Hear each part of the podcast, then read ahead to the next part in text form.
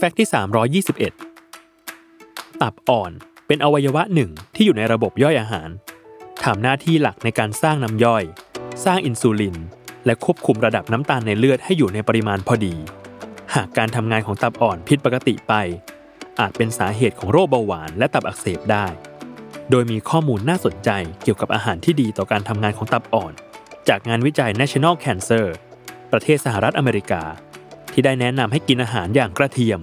เพื่อสุขภาพที่ดีและฟื้นฟูการทำงานของตับอ่อน ให้มีประสิทธิภาพที่สุด ซึ่งในงานวิจัยระบุว่า คนที่ชอบกินกระเทียม มีความเสี่ยงที่จะเป็นโรคมะเร็งตับอ่อนลดลงถึงร้อยละ 54 เพราะภายในกระเทียมมีสารต้านอนุมูลอิสระค่อนข้างสูง ช่วยป้องกันเซลล์ตับอ่อน ไม่ให้ถูกทำลาย และบำรุงตับอ่อนไปด้วยในตัว อีกทั้งยังช่วยกระตุ้น ให้ตับอ่อนสร้างอินซูลินและลดปริมาณน้ำตาลในเลือดได้ ดังนั้นคำแนะนำที่ดีจากงานวิจัยดังกล่าวคือ พยายามกินกระเทียมให้ได้อย่างน้อยวันละสองกลีบโดยประมาณ หรืออย่างน้อยกินกระเทียมที่มากับอาหารในแต่ละมื้อของวันก็ยังดี